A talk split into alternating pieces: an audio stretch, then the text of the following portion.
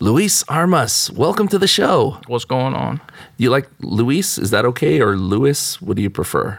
It, it really doesn't bother me, but um, Luis is the correct way of saying it. But if somebody says Luis, it doesn't make you cringe or anything like No, that. really. No, you're fine. It's happened a lot, I'm sure. Uh, huh? yes, it does. I've had all kinds of crazy ones. And you are any other pronunciations? No, I mean, I've had some weird stuff, but Like it- what? What, what Um, do they say? Well, I think the the worst one is Luisa. Luisa. Yeah, because my last name is Armas, so Okay. I guess they kind of just roll it off. I don't know. It's weird. that one, um, yeah. okay.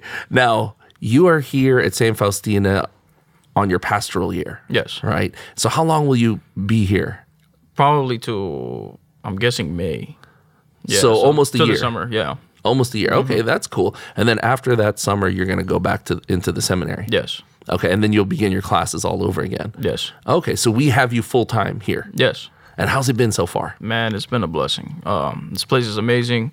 Didn't really know too much about it coming out here, Uh-huh. um, outside of like KYA and some of the stuff that some of the seminarians I talked about. But to actually see the place with just one building, a very small building yeah, too. a very small building, um, but the amount of people that actually come here, the amount of families that are here, it's it's been impressive. I'm really impressed. Wow. Yeah. So you've been all over the place here in Houston throughout your, you know, your your time as a seminarian. But Mm. where did where did you grow up? So I grew up in North Houston, uh, little like not 45 and 1960 area. Okay. Uh, grew up there, and then I went to high school in Spring, uh, Klein Oak in Spring. So I've been living out in Spring since high school. okay. And then uh, at during high school, is that when you had the first thoughts of uh, becoming a seminarian? Uh, not really. Um, I guess when I really thought about actually becoming a seminarian, it was in college. Okay. But I guess the idea of maybe being a priest came around growing up, going to St. John Neumann under Okay. Monsignor Francis, Eugene Francis. Um, but it was something like maybe, but that was a that was a thought way out there. It wasn't. Just one of I those I wasn't things- pursuing it for yeah. sure. Yeah. Oh, you know, I might want to become a priest, something like that, huh? Yeah, like it could be an option, but So you grew up Catholic, yes. and both of your parents Yes. as well, cradle Catholics. So you had the whole uh, Catholic um, upbringing. Yeah, I guess for the most part, I um, it was interesting because so I grew up playing baseball my entire life, Okay. and so as I got older, I got more competitive, and eventually, mass became less of a thing because it was getting in the way of the game. So Okay. yeah, yeah. So yeah, I did grow up cradle Catholic, but I stopped going to CCE after First Communion. So Okay. Yeah, yeah. Because it took a back seat to to baseball, To which baseball. Mm-hmm. took a lot of your time. So did you play in college baseball? yes, I played three years, Okay. What position? first base. All right. So you can you do the whole splits thing when you I, grab? you know, what's crazy. So I used to be able to do it, but what's crazy is I actually did it the other day, this past semester, Uh-huh. playing with the guys at seminary. Just I just reacted, and my foot slept and just kept going. oh no. Yeah, I don't know how I didn't mess anything up. Thanks be to God. I'm just gonna say it's muscle memory, but yeah, apparently I can still do it. All right. Yeah. So is there a? Because I know there's a priest versus seminarian basketball game. Is there a baseball game? as No, well? I wish there was. there one. should be one, I'd definitely be down. Oh. At least softball, that'd be fun. right? Yeah, yeah, softball at least, right? Yeah. Because um, if I'm not mistaken, didn't Father Chad used to play baseball as well? We Yeah, had that guy's played everything. Yeah. so, but yeah, he played baseball. So, we had a couple. We actually have guys at seminary that knew, or at least back in the day, played. Oh, so you can get uh some pretty good teams together then, huh? Hopefully, but Oh. I mean, We got to we got to explore that one. we do, we do. Right. It'd be nice. It'd be nice. Write a letter to the cardinal. No, because after COVID, I think he's Oh. he's not a fan of a lot of these sporting events. Well, it's outdoors, you know. Who knows? It is outdoors, but if they all get COVID like the ba- basketball guys did, it might be- Oh, is that what happened? yeah, I think there was a scare with the priest practicing. Oh, wow. Yeah, yeah. I didn't know that. Yes. That's pretty scary. Yeah. Yep. You got you got to worry about those types of things. Mm-hmm. Who knows? Maybe maybe when things get better, Yeah, we can, we'll uh, you know, and, and there's less of a fear and all that. We can, Yeah, I might end up being a priest by that point, but yeah, there you go. You'll play on the priest team. Yep. All right. So you said you you grew up, and then when did that first thought in college come in to to be you know pursuing priesthood? um, really was, yeah, my two years because I, I was in Chicago for two years. Okay. Um, so And was- baseball brought you there. Mm-hmm. So you got recruited by uh, college. yeah, I had a scholarship to go play out there. So Okay. I took off. What school? It's, it's just a community college. Okay. It's called Oakton. Um, but it was it was crazy because the night before I entered, um, that I took off over there. In my prayer, I just I made a promise to God that I was going to go to mass every Sunday. Okay. It's just like, I guess, I just had this desire that I still wanted to continue to grow in my faith or whatever. Uh huh. And I didn't really know what I was saying at that point. I just knew that I knew mass was important, Yeah. so I had to go to it. And now that I was kind of in the sense free, um, I was gonna make it part of my priorities to go out there every Sunday. And so I did. For the most part, I found a little parish not too far from the apartment I was staying at, and Uh huh. I just did it. It was so, it was there where like, after I would pray, I, I would pray after receiving uh, communion, right, and um, let's say like a little prayer, like for example, Lord, continue to watch over my family, keep them safe, stuff Uh-huh. like that, and then like, and for I guess for me, it's like, Lord, I make me a baseball player, or make me a priest. I've So it's I one or the other. Yeah, I don't I don't feel like getting married. I just don't really see myself getting married.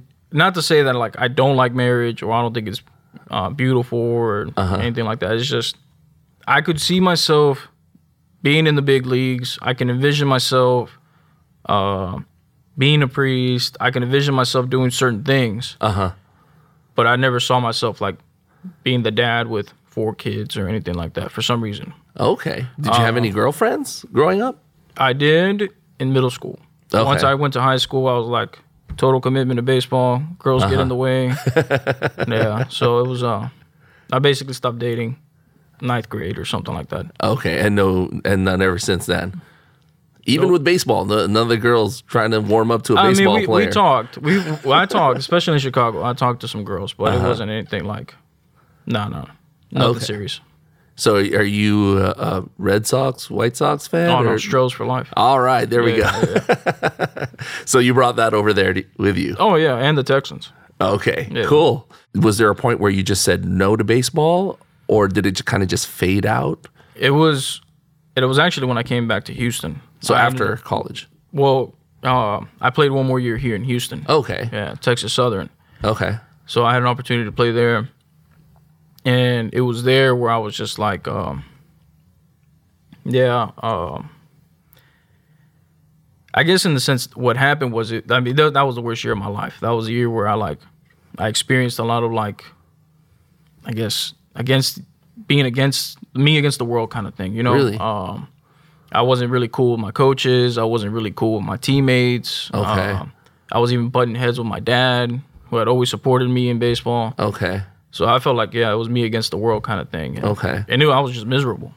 Um, and then at that point, I was trying to continue to stay on base, uh, going to mass and stuff like that while playing. But it wasn't as I wasn't as I get as consistent with going to mass every Sunday as I was back in Chicago. Okay. And so it was just it was it was all pretty. It was very chaotic. It was very um, yeah. It was just a rough patch in my life. I would definitely say that was the roughest patch of my life. Okay. And so that made me kind of reevaluate. It- And I'll never forget this. I um it was after the last season. I mean, after the last game we had played, we were in the playoffs. We lost, and we drove back to the to the school because you know, we were getting ready to empty out everything. Uh huh. Threw all my things in the car, and I drove to uh, the garage on campus. Okay. And for some reason, I just had this desire. I'm I'm just gonna drive all the way up. So I went all the way up to the roof, and so I was staring at the skyline of Houston. Okay. And I had heard at this point, I had heard about like the Ignatian kind of spirituality thing, where you make a list of like the do's, like why. You make a list of why you should do something and why you shouldn't do something. Okay. So I did that for baseball, like why I should keep playing, and I made a list of like reasons why. Uh huh. and then I did went to the other side why I should stop playing, and that list just kept getting longer and longer and longer, and this other one just kind of stayed stayed there, Okay. and so I was just like, um, yeah, I don't know what to do with this because my entire life was just oriented towards baseball. My degree in college was for baseball, Really? What was that? bu- uh, business. Okay. Yeah, I was studying business management at the time. Okay. And so, like, what that was just kind of like maybe running a team, Okay. a few teams, or like a count, uh, complex or something like that, Okay. like for training and stuff like that. And but yeah, so once once I saw that this was like getting longer and like the possibility of me playing, n- no longer playing was a thing, I was just like, all right, Lord, you need to give me peace. Like, Uh-huh. please give me peace to let go of baseball because I don't know what to do. And, and that was the first time I'd ever asked for peace in my life. Really? Yeah, I had ever asked for, like, specifically asked the Lord, give me peace. Uh huh. And He gave it to me. I had never experienced so much peace up until that point. And so, I was like, all right, I'm gonna hang up the cleats, as they say. Uh huh. And yeah, that was it. You knew it was the right thing Yeah. right away. So at that point, did you say, "Okay, I'm to go into the seminary"? No, no, no, no, no, no. I still had a lot of work to do. See, that's the thing, because like, so part of my even understanding what seminary was or what the priesthood was, it comes from my brother. I have three older brothers. I'm Okay. the youngest of four, and so the third oldest decided to enter seminary back when I was like, I don't know, eight, ten years old, somewhere around there. Okay. So he he was out there for three years, and so in those three years, just seeing him, I guess, progress or just going through those years, I was um, it was very enlightening for me because like going to seminary, seeing all these guys that are thinking about studying to be priests. Oh, so you'd visit every once in a while. Okay. Yeah, I think we went a couple. I can't remember how many times, but Uh huh. And so like and then he would invite guys to come over. Um, so it was it was cool seeing like him and his friends Uh huh. hanging out, talking with my brothers, talking with my parents about God, about seminary, about Uh-huh. things in general. Um, so that kind of opened my my eyes to what the process of priesthood is.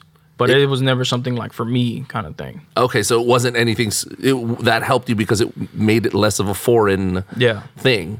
It was more familiar. yeah, It was normal.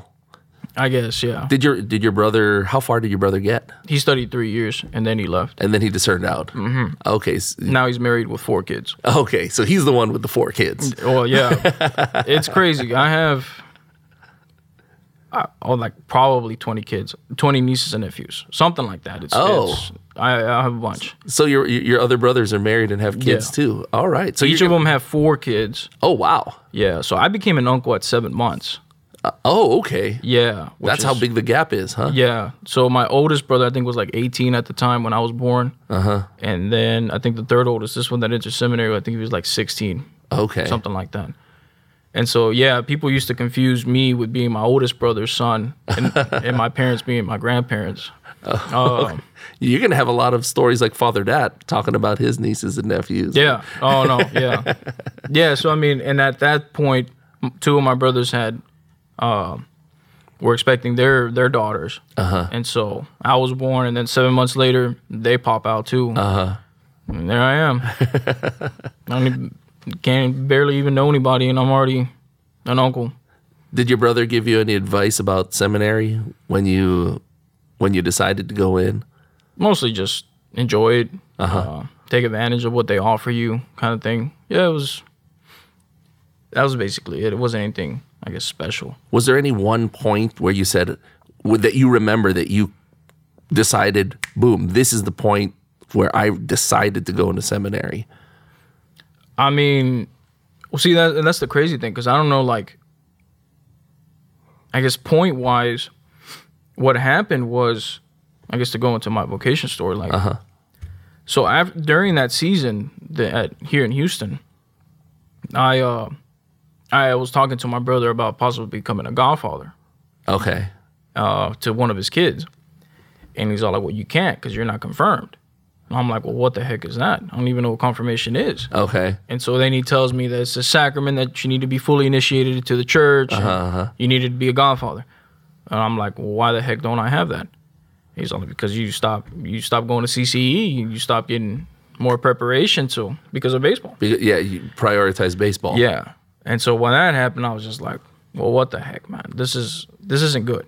Uh-huh. Like I, I was not happy with my parents at that point. I didn't go start an argument or anything, but I was not happy with what their decisions, I guess. And I mean, I didn't know any better either. Um, and so that same year that I was playing, I also I entered RCIA, and so I was doing RCIA at my parish, now my home parish, uh, Saint Anne in Tomball Okay. and during the and it was during those nine months of uh, getting ready for confirmation that I priesthood was still kind of it was there, but it wasn't anything I was really pursuing. Okay. So it wasn't until that season ended, I was already confirmed, and I was like, all right, I'm not doing baseball anymore. So what do I do now? So I was like, I guess I got to start working. Uh huh. And so I started working, but I, and so I was What'd you was- do? What kind of work did you find? So the first job I did was uh like uh bounce houses. Like Oh, those okay. party supply stuff. Yeah, Yeah. So I was delivering those houses, Uh-huh. chairs, tables. It was uh it was good money, I guess, for a guy my age, at least for startup. But Yeah. it was uh it was rough. It was those were some long weekends. Oh, I can imagine because after the party, you've got to pack the whole thing up and put it away, make sure it's all And clean and if it rains and stuff, it, it's gonna be a hard one. And so I was doing that for a little bit.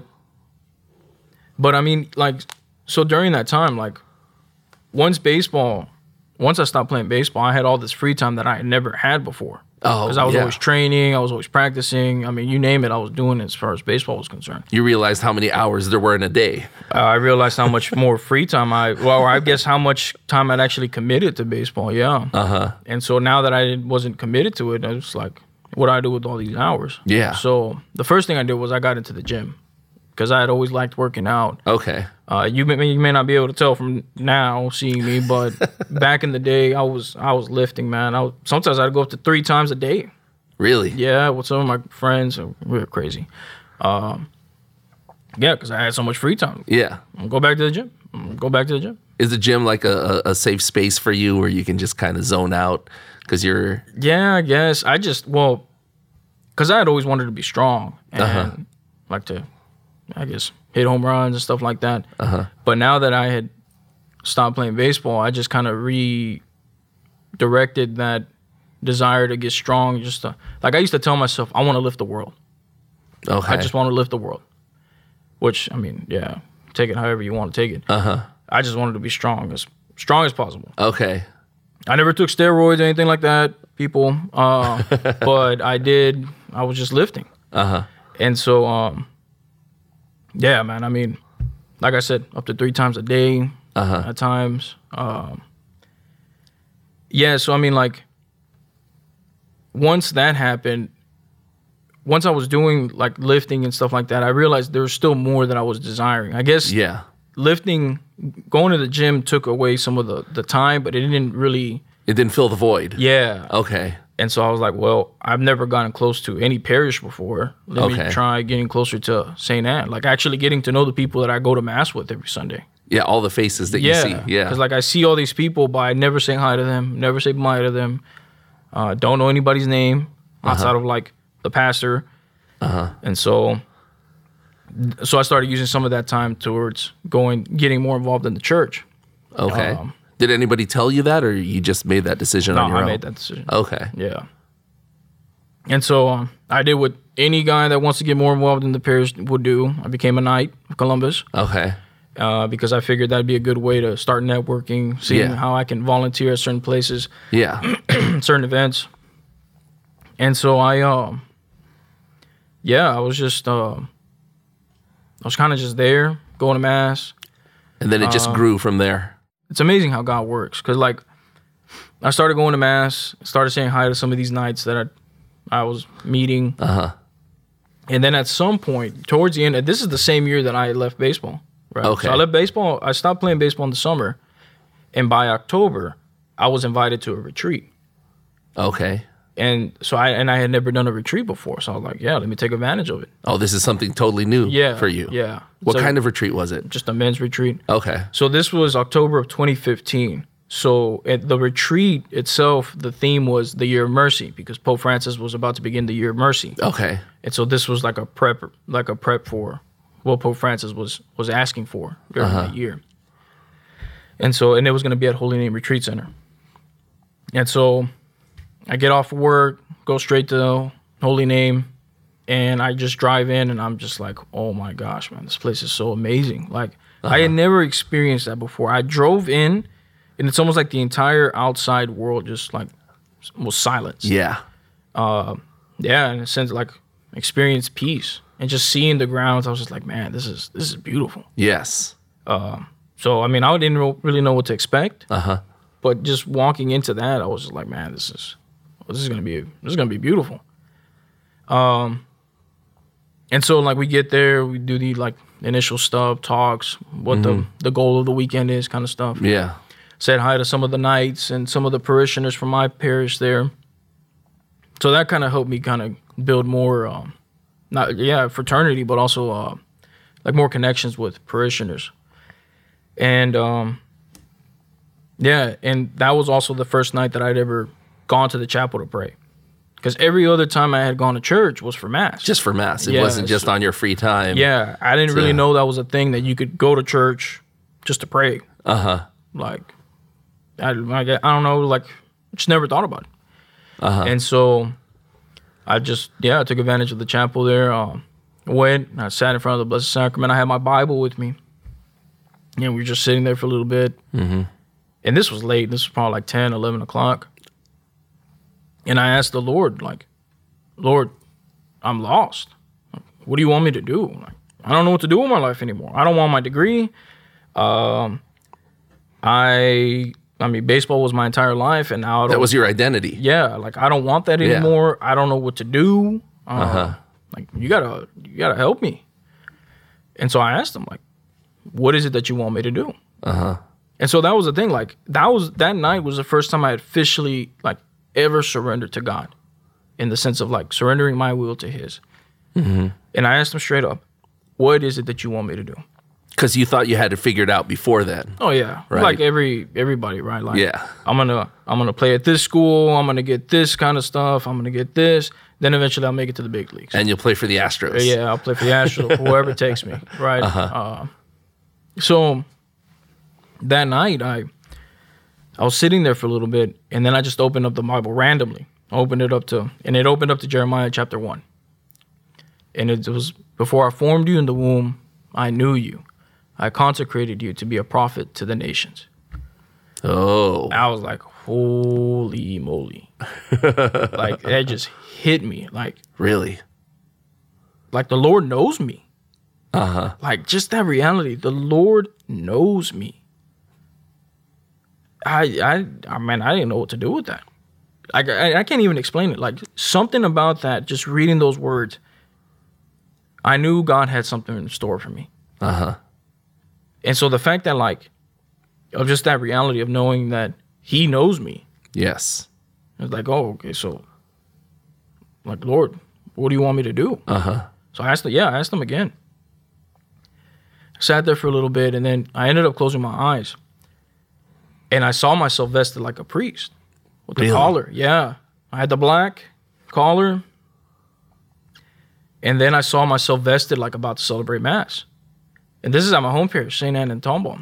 Oh, you saw the the. I saw myself like behind the altar at St. Anne, Wow. vested, like about to celebrate Mass. Uh huh. and I was leaning over the altar to kiss the altar. And as I kissed it, I'm raising my eyes back up. I'm raising up. And that's when I opened my eyes.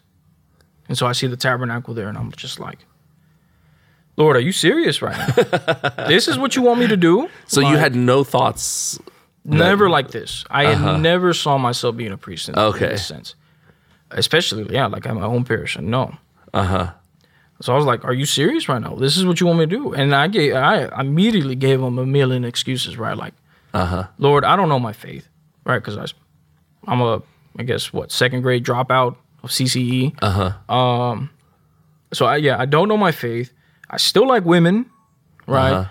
I had a much more colorful vocab at that time And so, yeah, I mean, blame it on baseball, whatever. But like the last thing I want to do is drop a bomb at the pulpit, right? You know what I'm saying? Yes. Like, so, yeah, I was just like, Lord, look at all these faults that I have. Yes. How the heck could you possibly be calling me? Like, I'm not worthy. I'm, I am the wrong guy. Uh huh. And There must be some mistake. Kind of. I mean, I wasn't saying that God was making a mistake. Yeah, I was just giving him the reasons why I don't think I should be doing this. Like, Okay. uh, you got the wrong guy, kind of thing. And it was crazy because, like, I guess yeah, the Lord heard all that, and just say I, I sat there for a little bit with that. And at some point later, I closed my eyes again, and it brought me back to a memory of my brother when he was leaving for seminary. Oh. Yeah, so this was, I want to say this was right before he was about to leave for the first time, because he went to Holy Trinity in Dallas, Okay. and so my parents and him were kind of like right there by the front door. He had just hugged him, gave him a kiss and everything, because he was about to leave, and we had already hugged and stuff too. And um, after he had hugged my parents, he looked over towards me. I was off, like off to the side over here, and he said, "One day you're gonna go too." Oh wow. And so I opened my eyes and I was like, all right, Lord, if this is what you want me to do, I'll do it. and did that really happen? That was a real memory? Yeah. as far as I know, I mean, Wow. I don't think it was a vision vision. I think it was, yeah, this is a memory. Wow. And so I was like, all right, Lord, if this is what you want me to do, I'll do it. But you have to lead me because I have no idea where I'm going with this. Like, no idea whatsoever. Uh huh. And so the next morning, like, I, after that, I was, went to bed, woke up the mm-hmm. next morning. I went and I spoke, immediately I spoke to one of the priests there at Holy Name. Uh, I and I told him, I had this experience. Uh-huh. I think God's calling me to the priesthood. And so he was like, "Oh, that's good." And yeah, and well, so I went the rest of the weekend, and I told some of the like some of my friends there uh-huh. like what had happened that night, and Yeah. so they started supporting me. I mean, it was cool, but I mean, it's like I don't know what to do with this. Yeah. Yeah. And so at the end of that retreat, I was talking to that same priest that I had talked to, that I had told that I was uh, discerning, or that I was, that this idea of priesthood came up. And he invited me to these, uh, it's called Discover the Road Less Traveled. It's these meetings that are hosted at St. Mary's Okay. for guys like me that are thinking about priesthood. Okay. And so, yeah, I think it was going to happen like two weeks after this retreat. He's all like, "You should go. You should go check it out. See what what they have to offer you." Uh huh. And so I, um, yeah, went back to work and was waiting for that day. I think it was like a Thursday. Was waiting to go over there. I end up driving over there to to St. Mary's, and this is the first time I'm ever on that property on that. And it's like immediately it hit me too how beautiful the campus is. Uh-huh. Um, I walk, I like, and it was crazy because like I park, and I'm walking up the steps, and immediately I feel like a, a sense of like I'm at home, like I'm Okay. home, I'm here. Uh huh. And then that just kind of dawned on me, like, man, I could see myself being here one day. And so, and then the first thing I do is I go into the chapel, beautiful chapel. I don't know if you've ever been over there. It's- No, I haven't. Oh, you got to check it out. It's beautiful. I mean, the whole campus is beautiful, but like the chapel itself is beautiful. Um, we meet up for prayer, and then we go to the place where we're having our meeting. And then I see the vocation director, who happens to be Father TJ, Okay. who was classmates with my brother. Okay. Yeah, so if my brother would have continued, they would have been ordained together. Uh huh. And I hadn't seen him since my brother left seminary. But now here I am walking into a room and he's right there. So immediately we recognized each other. it was just like, man, like, and I told myself, if this isn't a sign from God, I don't know what is. right? Because you already had two signs Yeah. from those those two visions that you had. Yeah, yeah. And then this the third one There's the third one. comes and hits you. yes. And so it was just like, all right. And yeah, we went through the meeting. I don't remember what we talked about that night, but um, it was a once a month meeting that we were doing with with this uh, Discover the Road. Uh huh. And so I was going faithfully every every month. And yeah, so this was in October still. And and this summer they had uh, a discernment retreat at seminary hosted by Father TJ. Okay. And so I signed up to go. And at that point, I mean, I went back and I went through the weekend. And after that retreat, I was like, yeah, You were all in already. yeah. I was like, all right, I know this is the Lord is calling me. Okay. But I had a meeting with Father TJ and I was like, look, I had my first encounter with God, I guess, in October. Uh Uh-huh. I feel the conf- confirmation, but it's barely December. It's only two months. Yeah. Right. I, I need more time. Like the this can't be something I just rush into. Uh-huh. Right? He's like, yeah, that's good discernment. Go ahead and go do your thing and just continue to come to these meetings and stay close to the Lord, stay close to Mm-hmm. the sacrament, stuff like that. All right, cool. Okay. So I was, I was like, look, I'm gonna apply, just not yet. Yes. So I went back to work, and at that point, I was like, I should probably do my best to get the degree. So I started working and going to school so I can finish the degree. How much time did you have left in your degree at that point? About a year and a half. Okay. Yeah. So, So not much. not much, but I started kind of trying to cram to get like putting more hours on myself to get more to get it processed quicker. Uh huh. Which was a bad decision because it was horrible. There were nights where I wasn't sleeping much. I mean, I was still working. Yeah, Uh, yeah. I was still working full time. Uh huh. and yeah, going to school full time. So I mean, and yeah, my, my grades were definitely not the best that that year or that semester. Because after that semester, I was like, nah, I can't do this. Like, I need a. Cause And then- so, what did you do? You went into the seminary after that? no, I um, I did that year. It took me almost two years to get through it Really? because yeah, because I slowed down on my degree plan okay. instead of like because like I said, I, I try to cram as much as possible within one year. Yeah.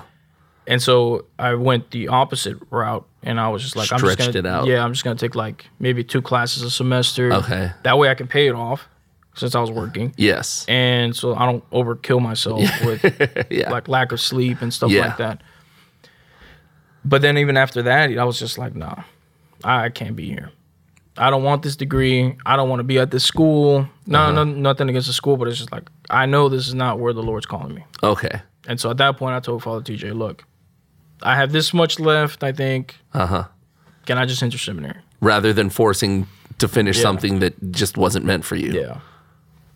And so he's like, yeah, sure, go ahead. So I applied and, You went through the whole process and you got accepted. and I got accepted. And then once you entered the seminary, was it everything you expected it to be? No, because Really? I, um, so that was the thing too. Like, part of my discernment, like during that year and stuff, I was still going to these monthly meetings. Uh-huh. um, the St. Joseph's, where I ended up going to seminary, offers this uh, this come and see is what they call it. It's Okay. this weekend where you just go visit, see Yeah. what what it's like. Um, Father TJ had invited me, so I was like, yeah, I'm down, and we went, and I had never been to any other seminary outside of uh, Holy Trinity. Uh huh. So I go over there. It's in Louisiana, right? Six hours away, basically. And it's like, man, I call it the Catholic Hogwarts. Because you drive in, you drive in, and like in the movie scene of Harry Potter, you remember like you see the big old castle, you, and they're Uh-huh. Yeah. on the lake and stuff Yeah, like that. yeah. Well, it's the same thing here. It's like you're driving in, there's the lake right there, and then you see this huge abbey, this Okay. huge church. Okay. I'm just like, man, this is this place is beautiful. Catholic So- Hogwarts. Yeah, like- yeah. So I was like, man, this place is amazing. Um, just like just so just seeing how beautiful the abbey was. Uh huh. I'm like, man, I could see myself coming here too. Uh huh. And so I spent that weekend like going through listening to talks, getting tours of the seminary, and getting tours of the the church itself, the abbey, Uh huh. and uh, got close with some of the Houston guys there at that Okay. time. And so at the end of that, because I mean, there's probably like six of us that went that. I can't remember how many Okay. guys, but there's a couple of us from the group that actually went to do this. So on our way back, Father TJ's were like we were like debriefing our Uh-huh. experience. And I was like, look, Father TJ, if I get accepted, I hope I come here. Really? You didn't want to go to Dallas where your brother went? Nah, because I remember, I I barely remember, but I was like seeing this place compared to the from what I remember of Holy Trinity. nah, I'd rather go over here because there was something like it was very it was much more peaceful. I would say, Okay. Um and I guess yeah, it just drew me, um, drew me to it. Is it like the one in um, in Dallas where you're at a regular university, or is this really No, just everything's on campus right there. okay? So this is all Catholic. These Yeah. are all seminarians. Yes. Yeah. Okay. So you don't have to worry about outside influences or anything like that. It's all just secluded. Yeah. And you preferred that. Yeah. Yeah, because I mean, like, That was the first time I ever encountered monks. Right, these are this is a Benedictine monastery. Uh huh. And so, I mean, you hear about it all the time. Like that's a medieval thing. Like, that's how I pictured it. Like these are these medieval monks that just I don't know eat bread all day and drink water, maybe make beer. Who knows?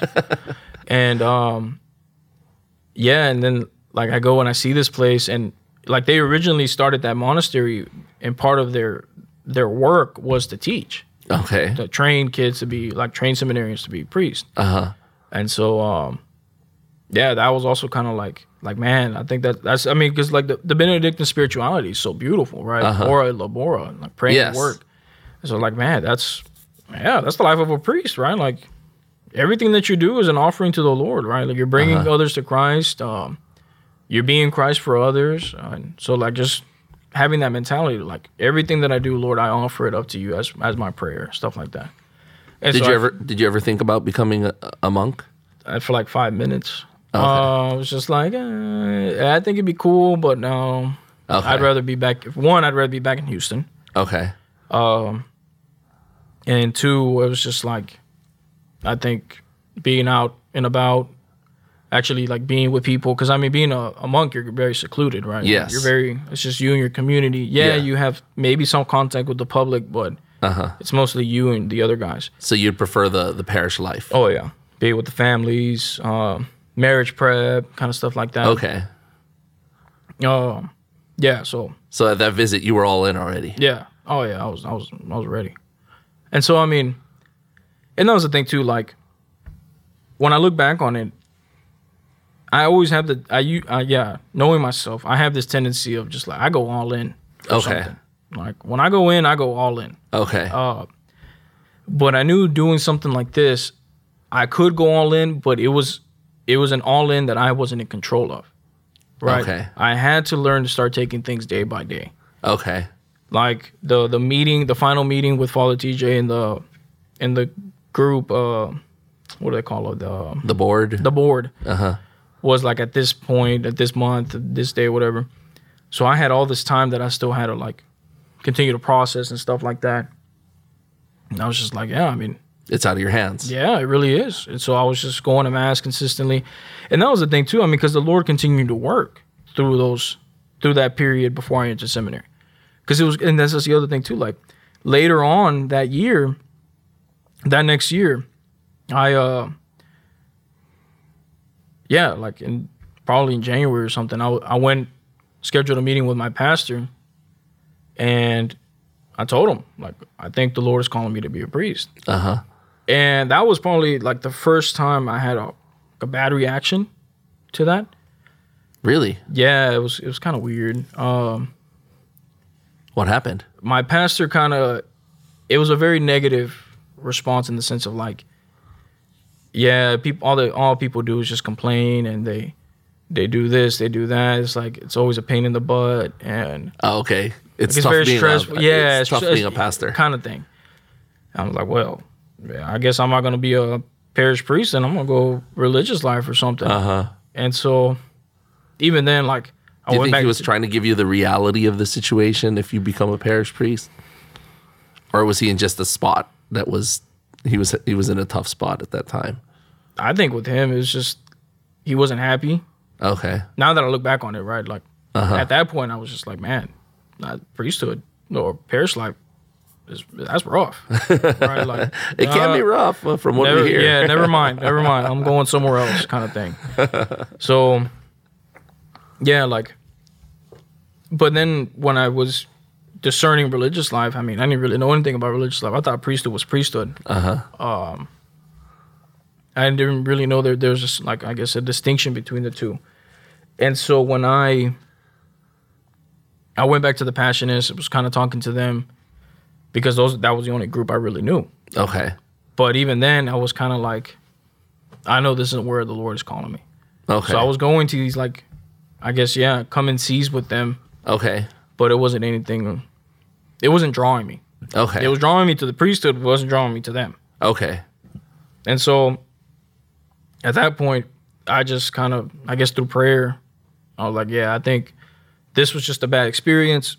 Priesthood Okay. doesn't have to be like that, Okay. or parish life doesn't have to be like that. Yeah. And so I went back to discerning with the diocese. And um, You think it was good that you you had that just so you could think about it again, you know, just so you could reconsider. I mean, I guess I now that I look back on it, if anything, it says it gives me more pat like it makes me more passionate towards being a priest. It's like no, priesthood doesn't have to be like that, Okay. right?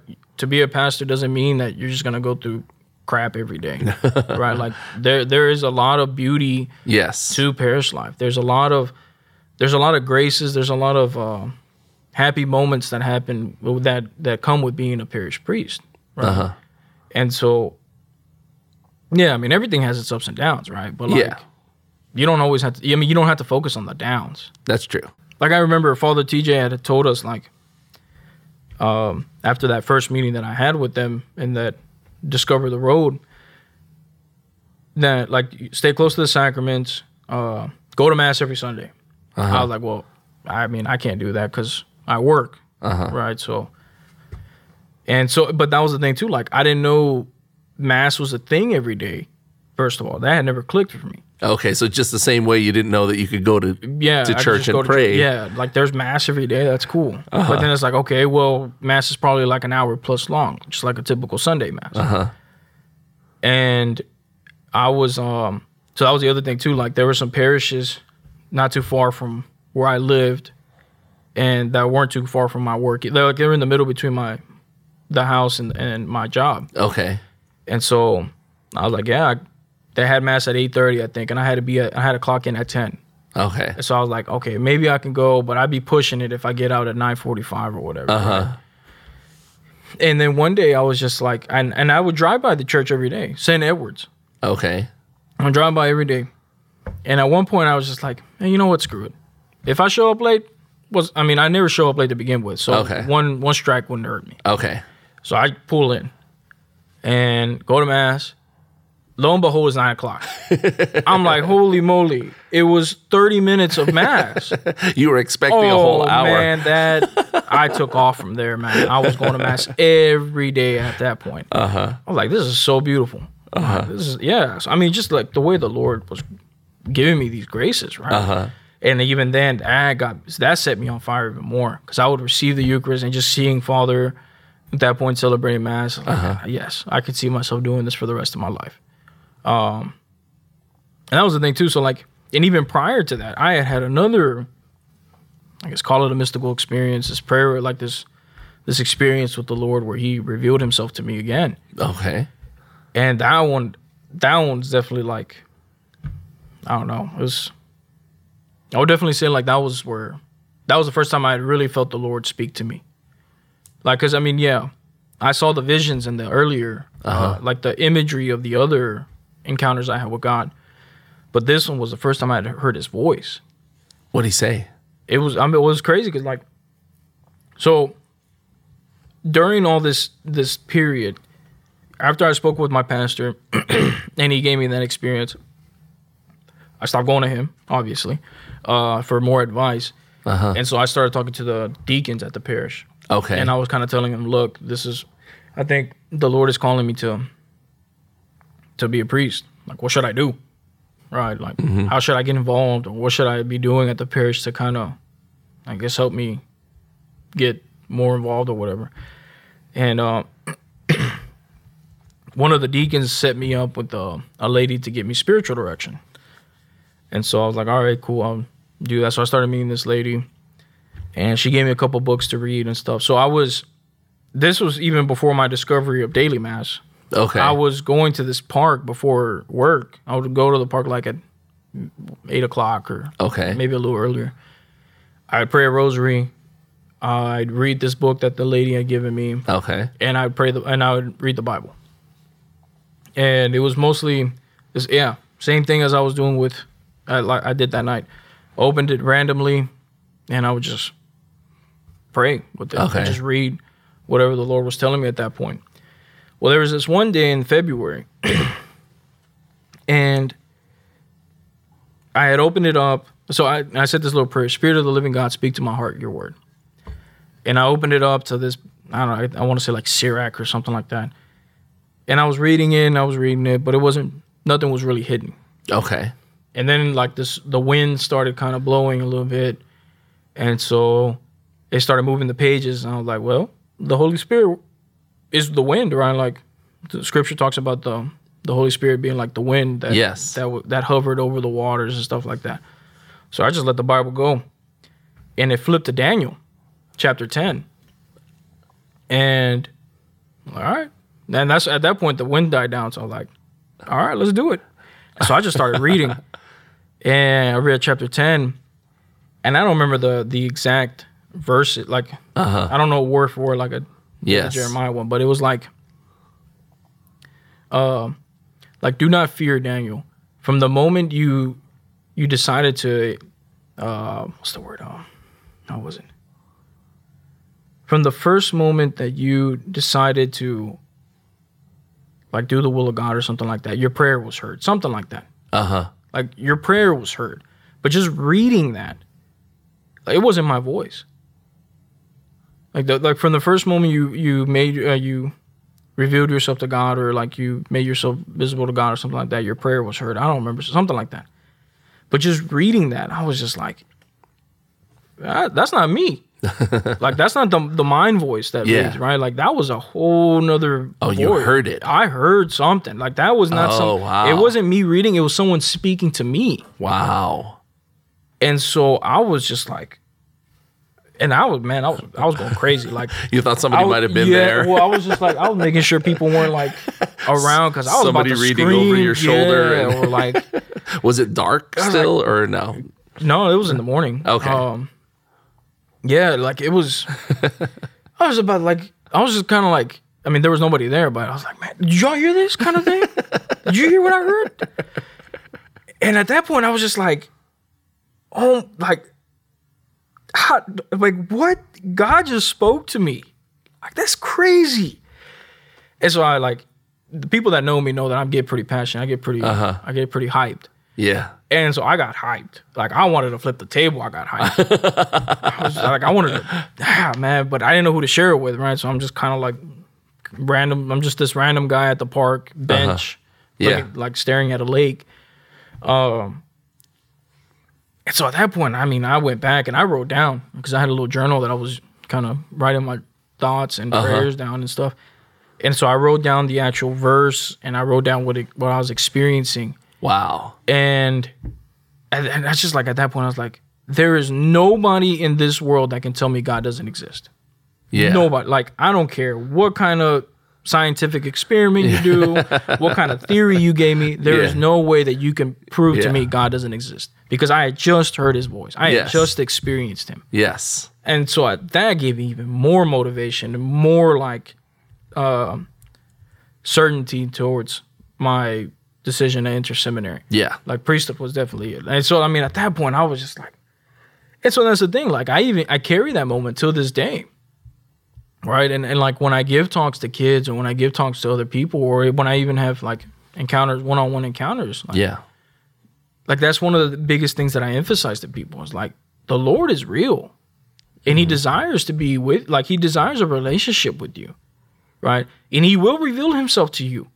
But you have to know what how he operates. Right? Because he does speak to you through uh-huh. scripture. Yes. But he's not going to speak to you through scripture if you don't open the Bible. right? He's not going to speak to you through through his word if you don't go to mass Yeah. right? And so like just showing showing the people that and like just and telling them like what I said earlier, like what I just said. There is nobody in this world that can tell me God doesn't exist because I experienced him. And so like when I inf- like when I have these talks with kids, it's like and you can experience that too. Uh huh. Like each of us has that uh, opportunity to encounter him in that sense, to have that that faith, to have that um, that confidence to say, God is real, and He's revealed Himself to me. That's I mean that's crazy.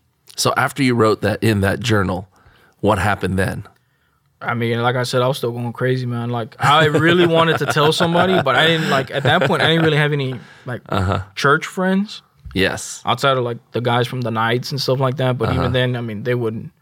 I didn't think they would know what. Was was that the point where you said, "Okay, I'm gonna no, I mean, really become a well- priest now"? Or No, because that had happened the night that I had the other. Oh, yes, that's right. Yeah, so I mean, like, it was just like it was just building up from that point. Okay. Like that was a stepping stone. That night back in October was a stepping stone.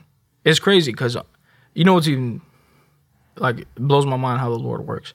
Because that night back in October happened to be my nephew's birthday, and I didn't go to his birthday party because I went to this retreat.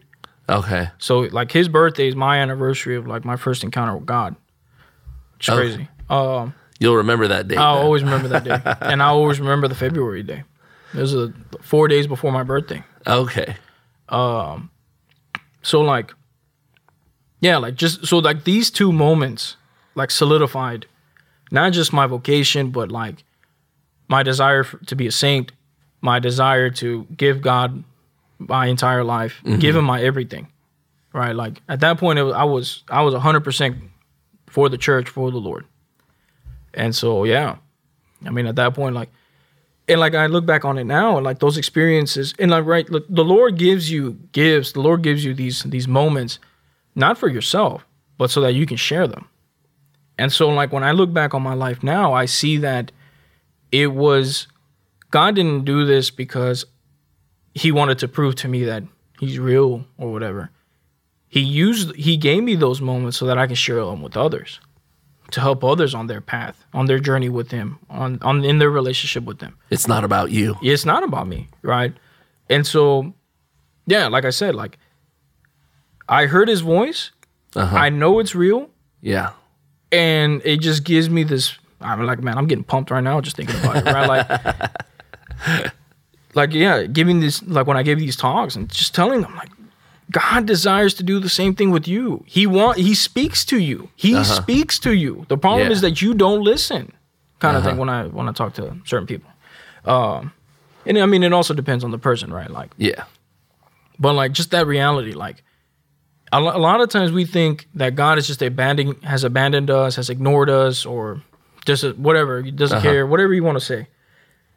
But it's like no, the Lord isn't the one that to blame. It's you that doesn't understand how, like I said, how He operates. You you don't understand how how He moves Okay. how he um, how he reveals himself to you. Once you have those secrets, like once you start seeing that how the Lord operates in in, in each of our lives, then yeah, you come you you open up your eyes to that reality that the Lord is using this moment right now to draw you closer to him, or the Lord is using this moment right now to show you what he desires from you, or stuff like that. You see what I'm saying? Yeah. Yeah. And so that was for me like those were concrete moments for me to be able to share that with others and to like emphasize more and more the way the Lord works. so then you enter the seminary. Mm-hmm. What was that like? The whole experience. Well, going back to like what when you had asked me if what I thought seminary was would have been what I expected. No, because I was going in there thinking that all these guys are going to be with prayer hands and maybe never talk to a girl in their life or I don't know. I definitely saw myself being the odd man out because, like, I mean, you think I'm hairy now. You should have seen me before I entered seminary. Really? Oh yeah, I had longer hair to the shoulders. I had a longer beard. Probably went to the my pin right here Uh huh. Um, because I was just a I was a free guy. Right? I was just working, lifting. Um, really wasn't doing much. Um, I was growing out my hair because I was gonna donate it. Okay. Yeah. So, so when I started the process of applying for seminary, of teachers are like, uh-huh, all that's gonna have to go. and so I was like, yes, sir. Don't worry. Uh, I'm, I'm I'm just gonna grow this out a little bit more so I can donate it. And don't like you you you don't have to worry about me having to cut my hair. Um, yeah. So I mean. So you had the whole apostle look with the long hair and the or the the homeless, however you want to put it. Some people would. Yeah, I used to tell kids when I was at at Saint Anne before I entered seminary, and I had the big beard. I, I used to tell them that I had a pet bird that lived in there. Um, I think I called him Andy or something like that. I can't remember. And uh, so when I finally shaved it, like when I trimmed it, because I trimmed it very short, Uh huh. um, they're like, "What happened to the bird? Or what happened to Andy? Whatever his name is." I was like, I told him he had to find another home. and so, yeah, like You met the guys in seminary. Yeah, so when I'm going to seminary, I'm like, all right, I'm probably gonna be. I'm just thinking, right? Like, I'm probably gonna be the oldest guy there. Um, I'm the only one who's probably like worked or had other like I guess worldly experiences, and most of these guys. Uh huh. they're actually gonna know their faith. I still kind of I'm still learning my faith, right? like um things like that. So I wasn't really expecting them to be, I guess, the average dude, Uh huh. right? And so, yeah, like at that point, I was I was working on my colorful language, and as, as mentioned earlier, I figured I was gonna be the only one that ever accidentally said things I shouldn't say. But then I get there, and it's like, nope, guys will always be guys. Um, Just a bunch of regular guys. there's just a bunch of regular guys. Yeah, some of them praise, some of them don't. Uh, they definitely don't walk around like this. um, they still listen to the same music that I was listening to prior to. Um, they still like movies. They still like. Um, they still like sports. And I figured Okay. like sports was gonna be something I kind of had to trail away from because I was uh, very big into sports too Uh huh. not just uh, I mean, yeah, I love watching baseball, but I was also getting I was watching the Texans more, I was watching the Rockets more. Uh huh. And so I figured I was gonna have to like cut back on that so that I can focus more on reading or praying and stuff like that, going to church. Right? Like my Sundays were gonna be all church and no more Texans kind of thing. Uh huh. But nope. I get over there and everybody's still doing all that, watching college football, watching the NFL, watching the MLB. Uh huh. all right, I guess I could keep doing it. and so, but even then, I still cut back. Yeah, so I mean, yeah, going to classes that was that was different because I they were making us study philosophy and never really studied that before. I Uh-huh. never really know what it was. And yeah, that hit me hard. Like it slapped me in the face. Like, oh my gosh, I don't understand what I'm reading. I don't understand what I'm doing here. I like, Lord, you called me here, so and I'm you know, I've never been the brightest student in the class. I was like, but it like, Lord, you gotta give me the grace to get through this because I don't understand anything. Uh huh.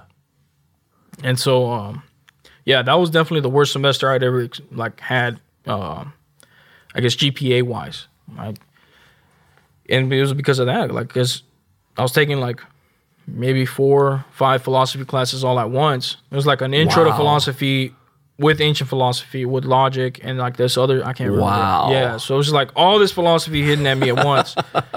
it's like, all right, read all this. And I'm like, I'm reading Aristotle, I'm reading Plato, and I don't understand anything that these guys are saying. I'm like, and these guys are over here having these like amazing discussions or like conversations. I'm like, why can't I, Lord, why can't I understand this? Uh huh. So I mean, and I mean, I guess like in general, like wanting to give up. Like, all right, I'm just gonna stop reading. Was that the was that the point where you almost Not even because at that point I was just like, Lord, you better throw some extra grace on this side because. Because, you know, like in seminary, they talk about the four pillars, right? There's the human, intellectual, pastoral, and spiritual. okay? And so entering seminary, when they were talking about that, I was like, well, intellectual is definitely going to be the, the lowest because I just never, like, I was always an A and B student, but I was never that guy that really put much effort. Like, I even, like, yeah, even in college and everything, I was just getting by so I could keep playing. Okay. I made sure I passed my classes. I made sure I did my homework, not because I wanted to learn the stuff. I did it so I can keep playing on the field. okay. So you never really applied yourself. That's what it was. And that's the thing too. Like when they when I tell people that I have a, a business, well, that I was studying business, they're like, "Oh, well, you should know a lot about administration." I'm like, nope, don't you, don't, nope, I don't know anything, because I didn't pay attention as much as I should have or I could have. okay. Um, you just got by. I just got by, and so at the end, that was another struggle with me because I had just gotten by my entire life. Uh huh. I'm like, I should probably start learning now. Like, I should, I really need to take in what's being given to me Yes. so that I can, because I'm going to have to use it at some point. And so I never activated that part. So it was like, okay, learning's a lot harder than I thought it'd be. You had to build all those study habits and all of that. Yeah. Oh, man, it was rough. I remember, man. Did it take? Uh, how long did it take before you actually? Oh, I'm still learning. I'm still learning. it's um, it's crazy because like yeah, I went through those two years. Like the second year did get easier, uh-huh. or even the second semester got. I, I guess a little easier. you I got got more used to it. Yeah, I got used to it. Right, I got used to the language. I got used to like what the professors are expecting of me, stuff Yeah. like that. But I mean, it was still hard. And then coming into St. Mary's, it was the same thing, right? Because like one of my biggest fears with entering seminary was having to write books. I mean, uh, writing papers. Oh no, God willing, I never write a book. Um, writing papers because I just I never liked writing. Okay. But I knew that if I went into seminary, I was just gonna be writing papers. Yeah. So I was like, Lord, you gotta you're gonna have to help me here because that's a that's a big cross for me. Uh huh. And yeah, thanks be to God, I've been I somehow surviving, and I'm actually learning. It's like wow, So how many years were you in Louisiana? Two years. And then you came here to St. Mary's in Yeah, Houston. And how many years? I did two years. Two years. Yeah, first theology, second theology, and now I'm currently on pastoral year. Okay. So it's been a total of five years of, or I guess this is my fifth year of formation. All right. And then how many years do you have to look forward to now? So once I finish this year, I'll go through another year of school Okay. of, of classes, third theology. At the end of third theology, so that next summer, I'll be ordained a deacon.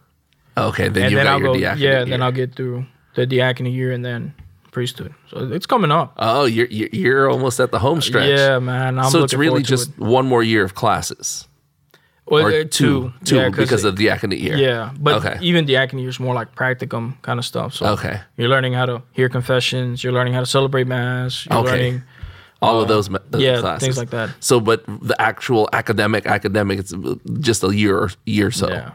Wow. So you're almost there, huh? Yes, it's it's crazy. Has the past f- five years gone by really quickly? Or Yes, yes, and that was the thing too, man. Like when I look back on it, because initially when I was entering seminary, I was like, man, seven years from now, that's that's forever and a half away. uh huh. Um, but uh, and that's the thing too. Like I like one of the things that the Lord really had to teach me was like, it's not about getting to the seven. Like it's not about making it to the finish line. Uh huh. The Lord isn't concerned about you making it to the end. The Lord is focused on the day by day, the moment by moment Uh-huh. aspect. So it's like at this moment, in this moment, in this moment, are you with me? Are you letting me lead you, kind of thing?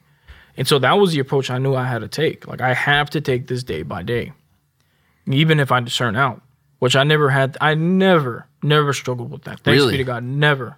So no moment where it was a make or break moment. Nothing. No.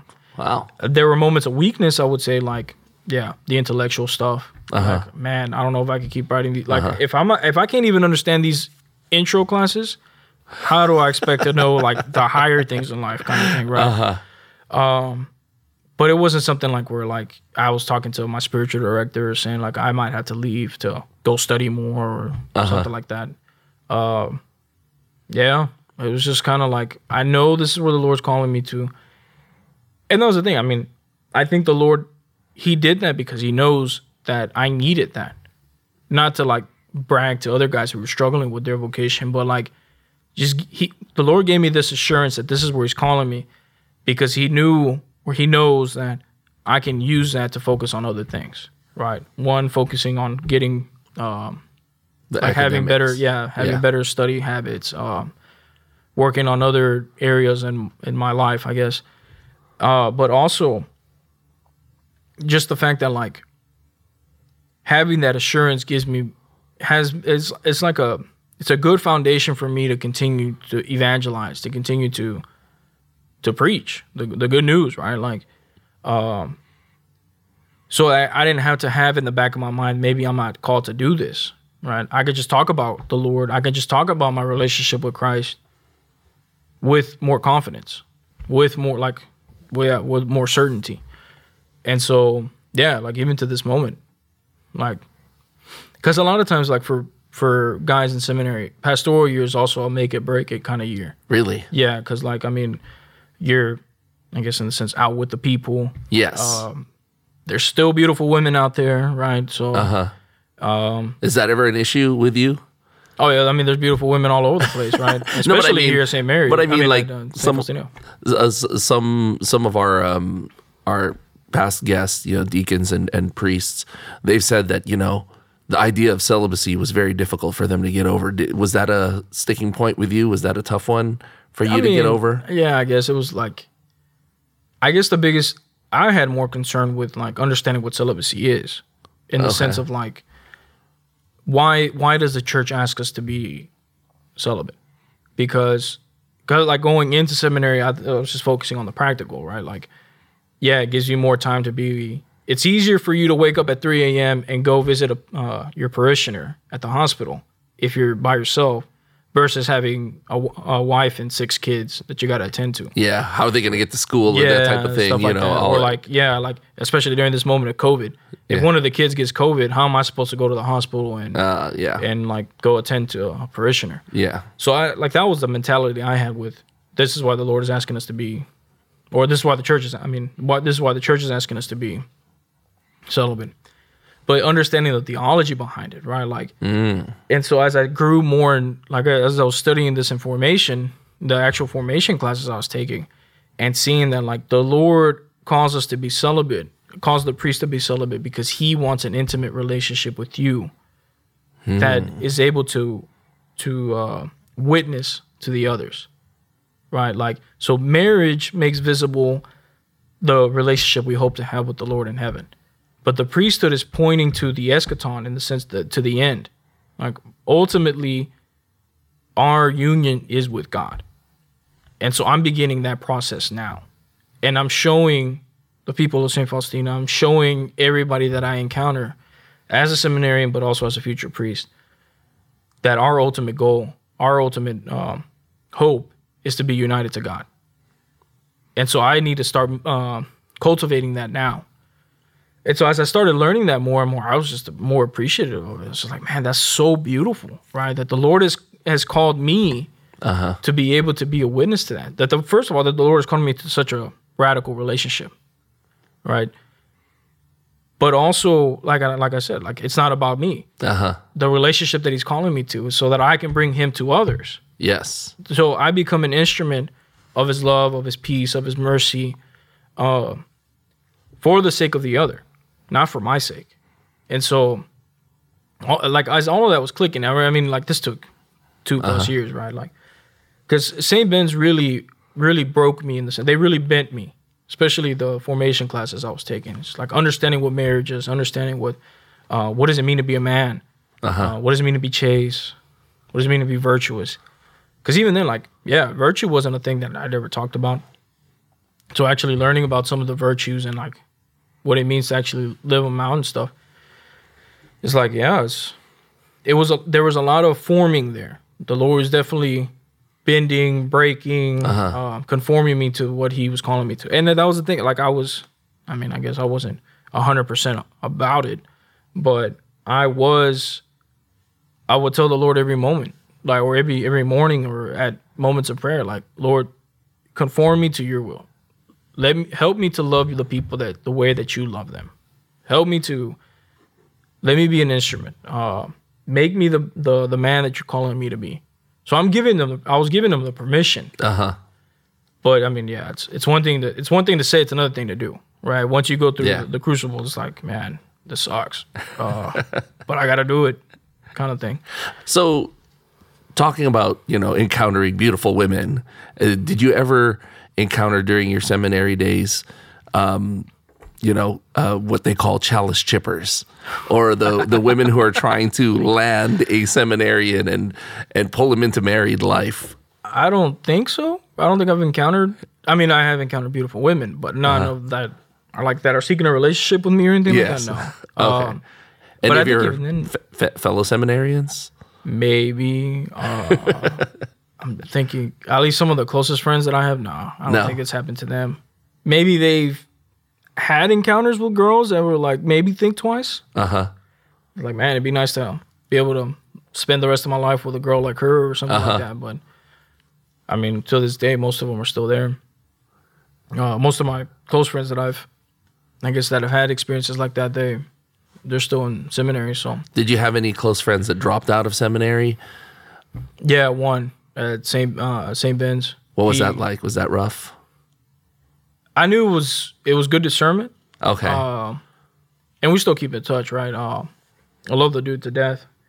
Um, but man, we had some good conversations. Uh, there were moments where I know he was he was struggling with his vocation, like whether the Lord was calling him and stuff. Uh huh. And I kind of just like sit him down and we just like talk.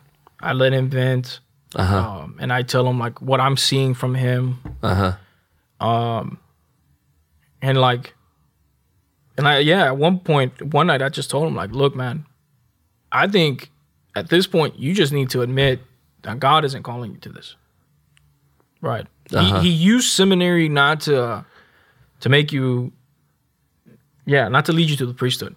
He used seminary in a way to like kind of to draw you closer to him, because that's the benefit of going to seminary too, right? Like, because they like they tell they they tell the guys that are thinking about priesthood or whatever.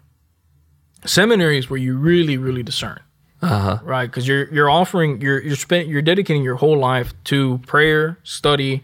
I mean, your whole life is uh, uh, is centered around God, Yes. right? You're going to mass every day. Yeah. You're close to the sacraments. Uh, you're you're reading about God. You're studying Yes. stuff, theology and stuff like that. This is the time to where you really ask the Lord, what is it that He's calling you to, and so, like taking advantage of that, right? Like the way the how I understood it as I was there at St. at St. Ben's was that the Lord first calls you into a relationship with him. He wants you to get to know who he is. Uh huh.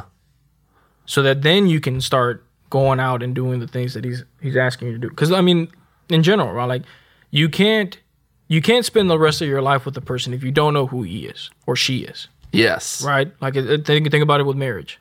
You Yes. can't say yes to a woman or the woman can't say yes to your proposal if they don't know who you are.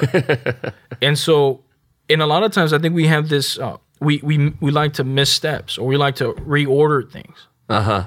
But God keeps it simple. Like say yes to me now. Get Yeah. to know who I am. Yeah.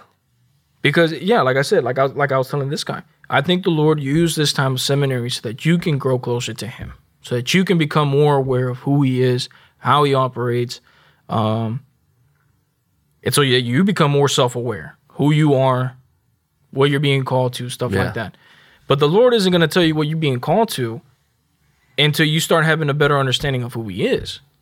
Because, like I said before, right, like when the when when people talk about not knowing how or like not hearing his voice or uh thinking that he's he's abandoned abandoned them or whatever they may say it's like no i mean do you know his voice Yeah. do you know the ways that he operates right like do you know that he uses scripture Yes. like i said earlier open the bible Yeah. God's not going to speak to you if you don't open the Bible. it's that simple, right? Um, he uses other people, right? Specifically his priest, Yeah. right? Like, so are you listening? Are you seeing, like, are you taking in what Father or so and so has to say about certain scripture passages or what he says in the homily or what he says to you in direction or in the confessional or stuff like that? Um, and I mean, there's other ways too, like in creation in general too. Um, right? You look at the night sky, you see all the stars, Yes. and then you come to that reality, like, holy, like, man, God made that for me, Yeah. right? God didn't just make the stars just to make them; Yeah. He made it for each of us as an offer, like as a gift to us, right? And then it makes me think back of like Abraham, right? When he had that encounter with with God, and he told him, like, look at the stars. Mm-hmm. The all the stars that you see are the amount are the children you're gonna have, right? Mm-hmm. It's like, yeah. So I mean, once you start seeing that, right? Yeah. Once you're starting to, once you start understanding all these these ways that God uses things, then it becomes a lot easier for you to say yes when He does call you. So your friend discerning out, it didn't cast any doubts for you No. at all. No. So you were you were like he discerned out, it's good for him, Yes. but that's not what's for me. No. So you just it it didn't you were okay there. Oh yeah, and I'm happy for him. I mean, I know he's because he's still studying and stuff, and I think he want like, he's studying to be a counselor and stuff like that. So it, it's good Uh-huh. to see that like the Lord gave him those two years to grow closer to Him, and, And to to continue to weed out some of the, I guess, rough areas in his life or whatever. Uh-huh. But he's going to be a good instrument elsewhere, right? Like he's going to be able to interact with people in a way that I can, because he's studying psychology and all that stuff. Okay. Oh, and he'll take that with him. Yeah, like Yeah. I I am not into psychology. Right? I, counseling, I'll do counseling in the sense of a, uh the priest does it. Yes. but I never once thought about getting like a advanced degree in psychology or anything like that. So God bless him. I told him I'd use him. Another thing that that a lot of the priests um, that have come in and talked with us that they've talked about is the pranks that happen in Mm. the seminary. Were you involved in any of these pranks? Nah, Were you a victim of any of the pranks? No, thanks be to God, and I hope I never am. Um, uh, not that I like. I don't mind them. Okay. I just think it's cruel, man. Really, what happened? What? what Well, there's a couple. Well, the most recent ones were actually seeing the videos of Father David Michael. yes. Some of the girls were showing me these videos. I'm just like, y'all, you ladies are horrible. Like, I no longer trust y'all. I love the video though. Yeah, Of, of, the, of my favorite one is the one with the teddy bear. Oh yes, That was- that's, that's- that's man, that's so sketchy, man. It's really? like- yeah, like he was. well, first of all, I don't I don't know why he's walking to the office to begin with. I would have just probably walked out because I would have been very mad at these girls for doing what they did to my office. Uh-huh. But for some reason, Father David Michael decided he needed to go over there, and that I mean, he got him, got him. and then with the the glass in his car. Oh, yeah, that that's- was good. So, but in this in the seminary itself, nah, nothing. really? I never seen. Um, let me see. I'm trying to think. In my time at St. Ben's, I don't think there was an actual prank like that. Okay. But there were some prior to like I think the year before I entered, like where this one guy. What do you do? So at St. Ben's, there's like different dorms, right? Okay. Um, the freshmen or like the first year kids, like the 18 year old or that age age group, Uh huh. they have their own hall and they have uh, common restrooms. So there's this one area in the building where all the restrooms are and Okay. showers and stuff are at. And this this was I think this was during Halloween or around the time of Halloween, around this time I guess. He decided to dress up like as a gorilla. and he hid in one of the showers. And he's absolutely scared the you know what out of some guys. And I mean, A gorilla. He was waiting in a gorilla costume Yes, in one of the showers. Yeah, one of the showers, and he just they open it. He scared the you know what out of him, and, and right away, like Father Wallace, our um, dean of students at that time, he was like, he, he's like the he's the guy you don't want to mess with. okay. Eventually, he he goes looking and he hears about this, and so he finds them, and they sit down, they have this conversation. I mean, which is it's cool, but I would I would hate to be the guy that got scared. Um, and I yeah, I never want to put myself in a moment where I have to go talk to father because I did something stupid. What about here in, in Houston? Any Uh, any pranks? you- Nah, not like that. Um, I think the craziest thing we've done as a as, as a seminary was getting shirts made of uh, Father Uriel, aka Lord Rector. Um, that was cool. You had T-shirts made. yeah, with him like in his cowboy hat, and it, it, it's pretty cool design. Um, maybe I'll show it to you one day. But uh, we had this like I don't remember what it was. Maybe you can put it on social media. I'm sure it's around. I'm sure people have put it up there. I'm. Uh, it wouldn't surprise me if some people are selling it. Um, um, we had this gathering outside, Okay. and we all like we all sent emails. So this was like we. It was an under undercover or underground shirt that guys bought and uh-huh. they designed and everything. yeah. and it- it was a shirt to kind of like commemorate his first year as being the new rector at St. Mary's. Okay. And so he shows up to the party. He sees all of us in this shirt, and he's just like, "What the actual?" I don't think you said that, but But yeah, he, just looking at everybody. With and then his- he saw his the face. bag. Yeah, he saw his his face, and he's like, "I." Um, yeah, he's speechless. So that was cool, and it wasn't like as bad as like. Yeah, it was an innocent. Yeah. Yeah. was- So I mean, yeah, I don't think it's ever been anything that crazy. But I'm also not a guy that would think about ways of pranking people. Maybe like hiding their pen on their desk or So- something like that. But so what if those girls pranked you? So you'd be like, confession. so you wouldn't take it the same way Father David Michael. no, I probably would, or- but I probably see. That's the thing. My my colorful vocab is still around, so I hope they're not recording because they may have to edit out that part. That's true because Yeah. I, I was thinking when I saw Father David Michaels, wow, he didn't curse at all. I would, Yeah, well, see, but that's he. He's he didn't grow up like that, And so And that's the thing too. Like I have a tendency when I've gotten scared where I want to punch. Oh, And so like if that teddy bear was walking up on man, I don't know. I don't know. or a guy in a gorilla costume. Yeah. Like, probably would have kicked them in an area that they don't want to be kicked at. Um.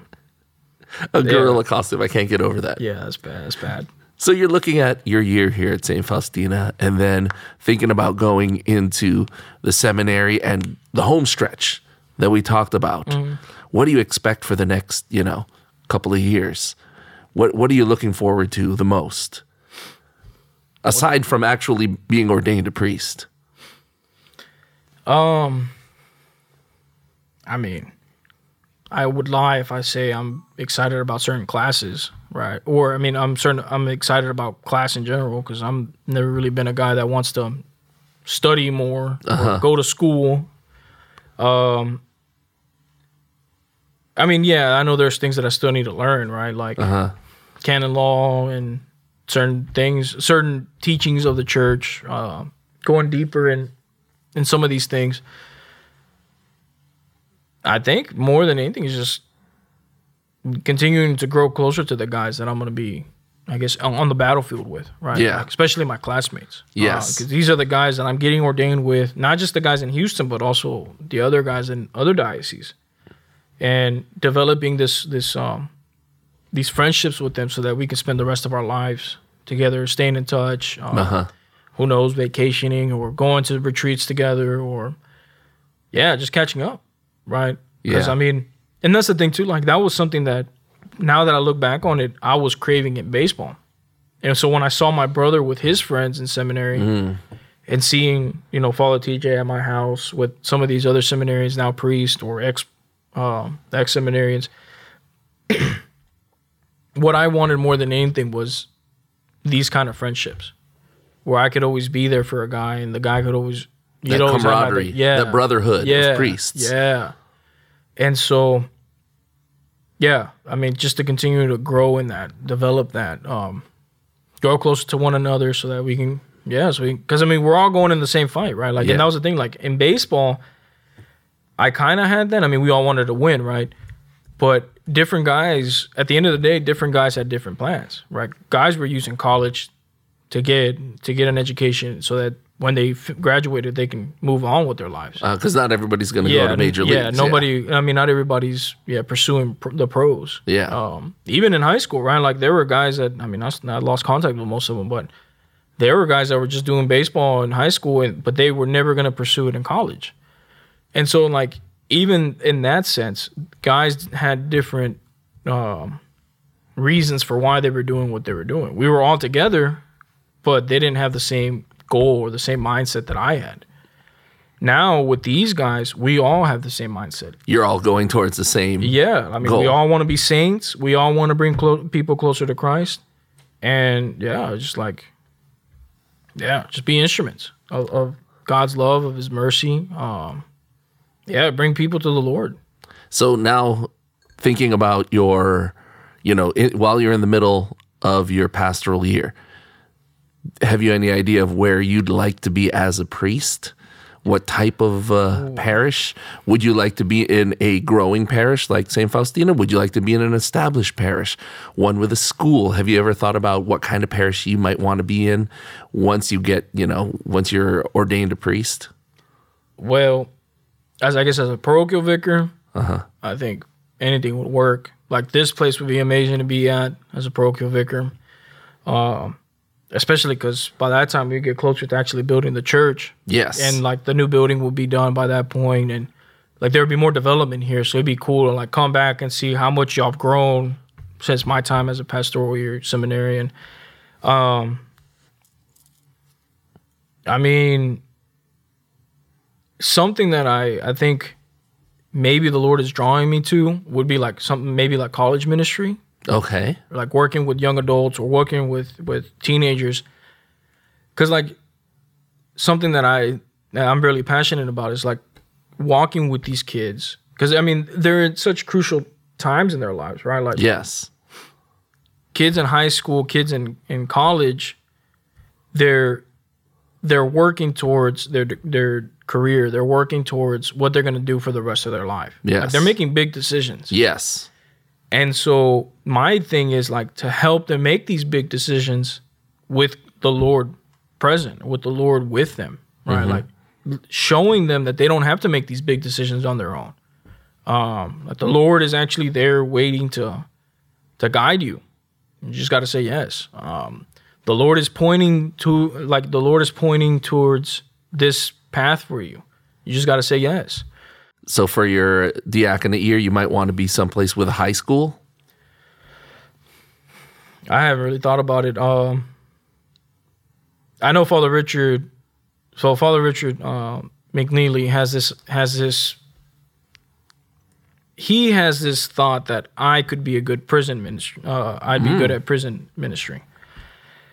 I guess he thinks I got some some hood, some thug life in me that makes him suggest that I can relate to these guys in a way that other people may not relate. Which I'm like, all right, man, that's messed up. Uh, so you're basically calling me a thug. You're calling me a, um, I don't know, an inmate, whatever you want. Like, Uh huh. all right, cool. Um, I guess I've never done prison ministry, so I don't know Uh huh. uh, what that's like. Um, he's also talked about me possibly doing, yeah, like college ministry or something. Uh-huh. Or what about something in between, like perhaps uh, juvenile detention type thing? I never thought about it. And that's the thing too. I mean, I don't really focus on much of what what I can do because I'm really more concerned with the now. The here and now, Yeah. being here at St. Faustina Yeah. right now, your pastoral Yeah. year.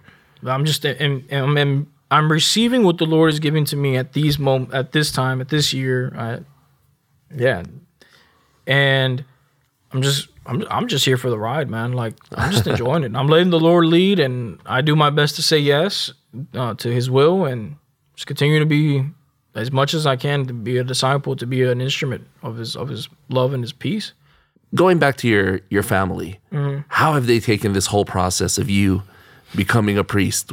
Did it catch them off guard of you pursuing the priesthood, or Yeah, definitely. I would say yes because if you ask any of my family members, they would say that I was not the most well behaved, and they probably still think that I don't behave. Um, so, were they surprised that you made it this far?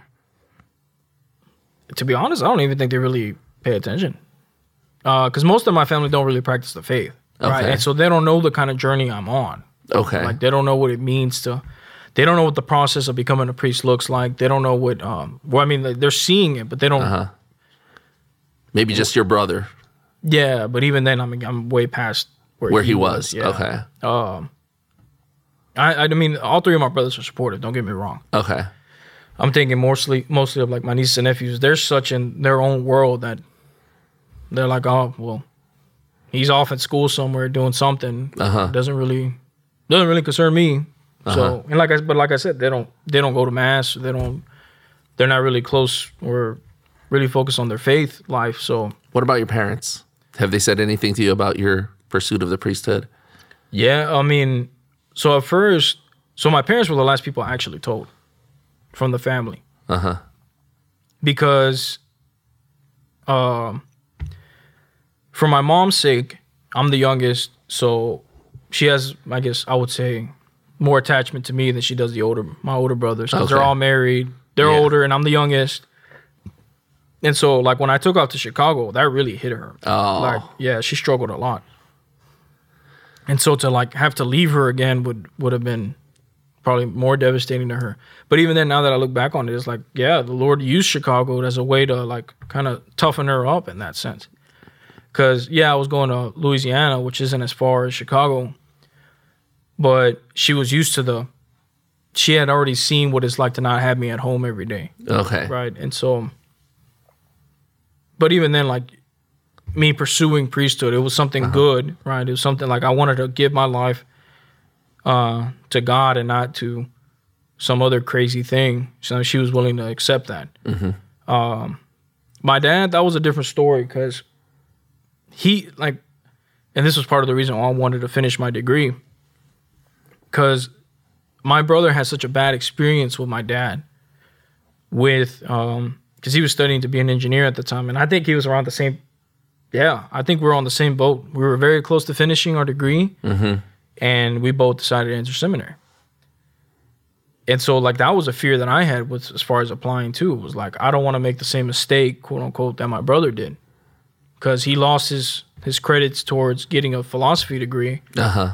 And so he has a philosophy degree behind his uh, under his belt, but he doesn't like all the engineering stuff that he did. I mean, It got left behind. yeah, and I mean he probably still knows how to do all this stuff, but Uh huh.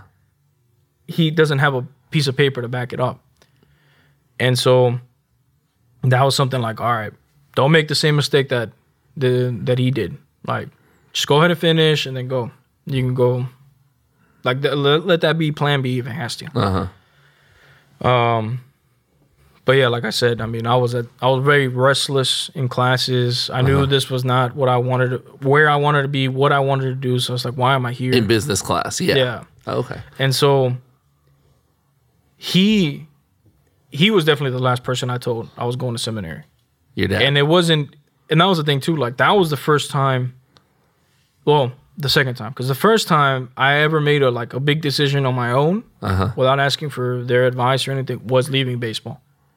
So like when I told my parents, I I didn't ask them if I could stop playing. I told them I'm not playing anymore. I'm done. yeah, I'm done. Uh huh. And so that was the first time, and I, I think that hit my dad pretty hard because our entire lives was just Yeah, he had supported you Yeah. for so long. Uh-huh. he had spent a lot of money on me. Um, So what what was it like when you told him about, you know, entering the seminary? well, that was the thing too. So I didn't ask him for permission. Uh huh. I was like, look, I'm going to seminary. I've applied. I've been accepted. Uh huh. I'm leaving in August. I'm like, all right. Well, and so he's like, all right, if that's what you want to do. Uh huh. That was about it. Okay. And so he didn't say no, but even if he said no, I mean, I wouldn't have listened. You, you had your mindset already. Oh yeah, yeah. So looking forward to becoming a priest, what do you look forward to the most? Oh man, being with the people, man. To be able to hear their confessions, to be able to celebrate mass for them, to be able to walk with them in their journey towards marriage or um, helping them grow in their relationship with the Lord.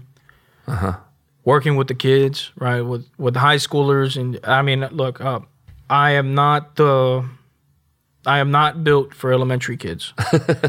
I that is a weakness of mine. I do not know how to interact with those kids. Um, so like even now when they try to throw me in CCE or whatever, I'm like, nah, no, That's not your forte. that's not. It's not. Um, You're more of the high school kid. yeah, because it's. I guess for me, it's easier to connect with them. Okay. Um, and yeah, like guys, people my age and older, kind of. But maybe it's something you'll develop. I mean, it's definitely going to stretch me here. That's for sure. Especially because there's so many young So many young- families. yeah. and I mean that's the thing too. Like I, I realize now I have to interact with kids differently than I act with my nieces and nephews. Yeah. Because if one of my nieces and nephews annoy me, I could just kind of like flick them off or give them a, a knock across the head. But I can't do that with uh, Sally's daughter, right? Or or Joe's son. So I gotta behave myself. So how do I actually like interact with these kids without saying things or calling them names? Because I call my nephews names, and so I know I can't do that to these kids. It's a different relationship. Yeah. That's So, in that sense, yeah, like I don't see myself. I mean, yeah, I want to spend time with the kids and everything, but I know I think my, my heart would be more towards helping high school kids, um, young adults, kids in college, or whatever, however you want to put it. Um, all those that type, and I get older people too. I guess the elderly. Um, yeah, preparing people for for the end of life, right? Like for their death. Oh. Those are beautiful moments, right? Like in the fact like I can't give those sacraments yet, like the anointing and stuff like that, but like to just see to be a witness to those moments of Yeah. oh, man, it's so it's incredible. Like I can't wait to do this. Gets you right there. Yeah. I was like, man. So I mean, yeah, I look forward to all of that as a priest, God willing. Well, we thank you so much for coming on the show and we wish you the best of luck and we No, thank you very much. look forward to the rest of the time that you have here at St. Faustina and, and beyond. And we can't wait till your ordination at, to the transitional diaconate and then eventually priesthood. Yeah. No, I definitely look forward to it. And I God willing be able to celebrate a Thanksgiving mass here, just like the other guys have done. Oh yeah, and we look forward to having you on the show again. Oh, you know, yeah, in the different uh, in the different, uh, you know, the different stages. Yeah, yeah. That would be awesome. Sounds good. Thank you so much. Oh, thank you.